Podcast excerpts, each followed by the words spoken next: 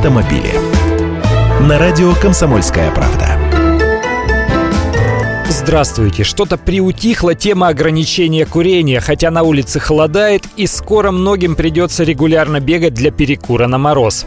И тут вот еще какая инициатива появилась. Автомобилистам предлагают запретить курить в машине, в которой находятся дети. И это не просто слова, соответствующий законопроект уже находится на рассмотрении в Госдуме. Если документ будет одобрен, то нарушителям запрета грозит штраф, и не маленький, от 3 до 5 тысяч рублей. А прикрутить, в кавычках, кавычках эти изменения планируют к федеральному закону об основных гарантиях прав ребенка в Российской Федерации.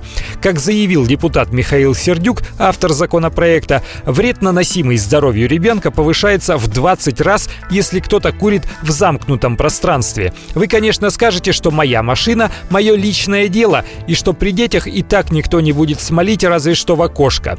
Но депутат настаивает на том, что культуру поведения за рулем нужно повышать как раз законодательно дополнительными рычагами. И даже ссылается на международный опыт. Подобные ограничения, предусматривающие ответственность вплоть до уголовной, уже действуют в Объединенных Арабских Эмиратах, Латвии, Финляндии и Великобритании.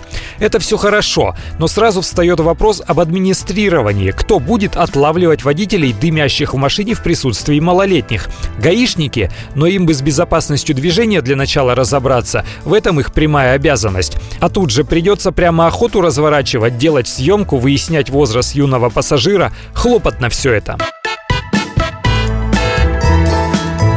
Автомобили.